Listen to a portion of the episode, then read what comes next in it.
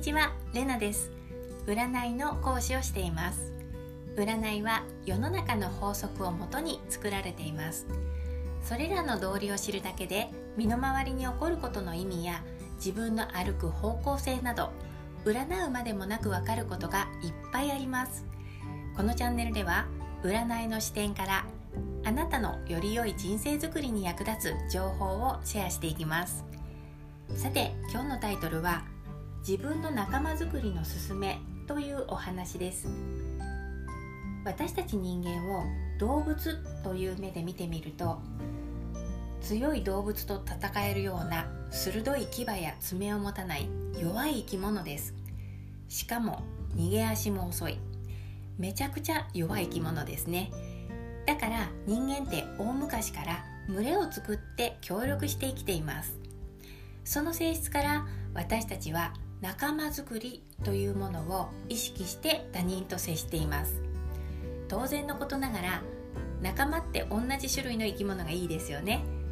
人間がいいですよね。犬も猫も友達にはなれますが少し心もとない感じがします。同じ人間という生き物でなおかつ自分と似ていると安心感が増します。ということで私たちは自分と似ている人を好みます。同じ持ち物を持っていたり出身地が一緒の人に出会うと一気に親近感が湧くことってありませんか？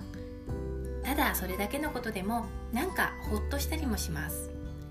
仲間が集まると心強さが生まれます。だから私たちは積極的に仲間づくりをするし嫌われないように慎重に人付き合いをしていきます。この仲間づくりは人間の本能です。先ほどお伝えしたように群れをなして生きる生き物ですから仲間集めをします。しかし本当に仲間なのかは少し判断が必要です。私たちは自分と似たもので仲間づくりをしがちなんですが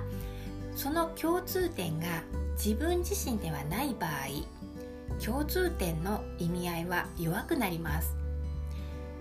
どういうことかというと例えば子供が同じ幼稚園で同い年とか同じ地区の自治会役員をやっているとかこの場合共通点は子供自治会であって自分ではないんですね。だからコントロールできません。自分の意図しないところで突如縁が切れたり複雑な関係になってしまったりだとか逆にものすごく円滑にいったりするものです。こういう人間関係は一時的に時間を共有している人として捉えて仲間認識はしない方がいいんじゃないかなと思います。と言いますのも私たちはせっかくできた仲間をたやすく手放そうとはしません。嫌われないように嫌わないようにお付き合いを続けようとするし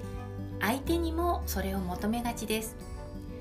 自分以外のところで結ばれている縁はコントロールしづらいので維持もしにくいんですね。仲間と捉えてしまうと過度な期待や依存を生んであまりいい結果をもたらさないことが多くあるように思います。そんな場合でもうまくいくこともあります。例えばきっかけは子供を通じたママ友がスタートであったとしても後に自分の友達に発展する場合があります。最初は子供とか子育てというキーワードでしか話題が共有できなかったのにいつしか自分対相手となって趣味や好みの共通点が生み生み出せた時こんな風に個人と個人の共通点が結べて初めて仲間と捉える。そうすると人間関係ってとってもシンプルになっていきます。それにまつわる悩みというのもそんなに複雑ではなくなってきます。自分との共通点の強弱あるけれども仲間って個人の集まりですから過度に親密になったり期待を寄せすぎないようにするのも大切なことかななんて思います。自分なりの仲間の定義ぜひ持ってみてください。では今日のお話が少しでも参考になったら嬉しいです。ではまた。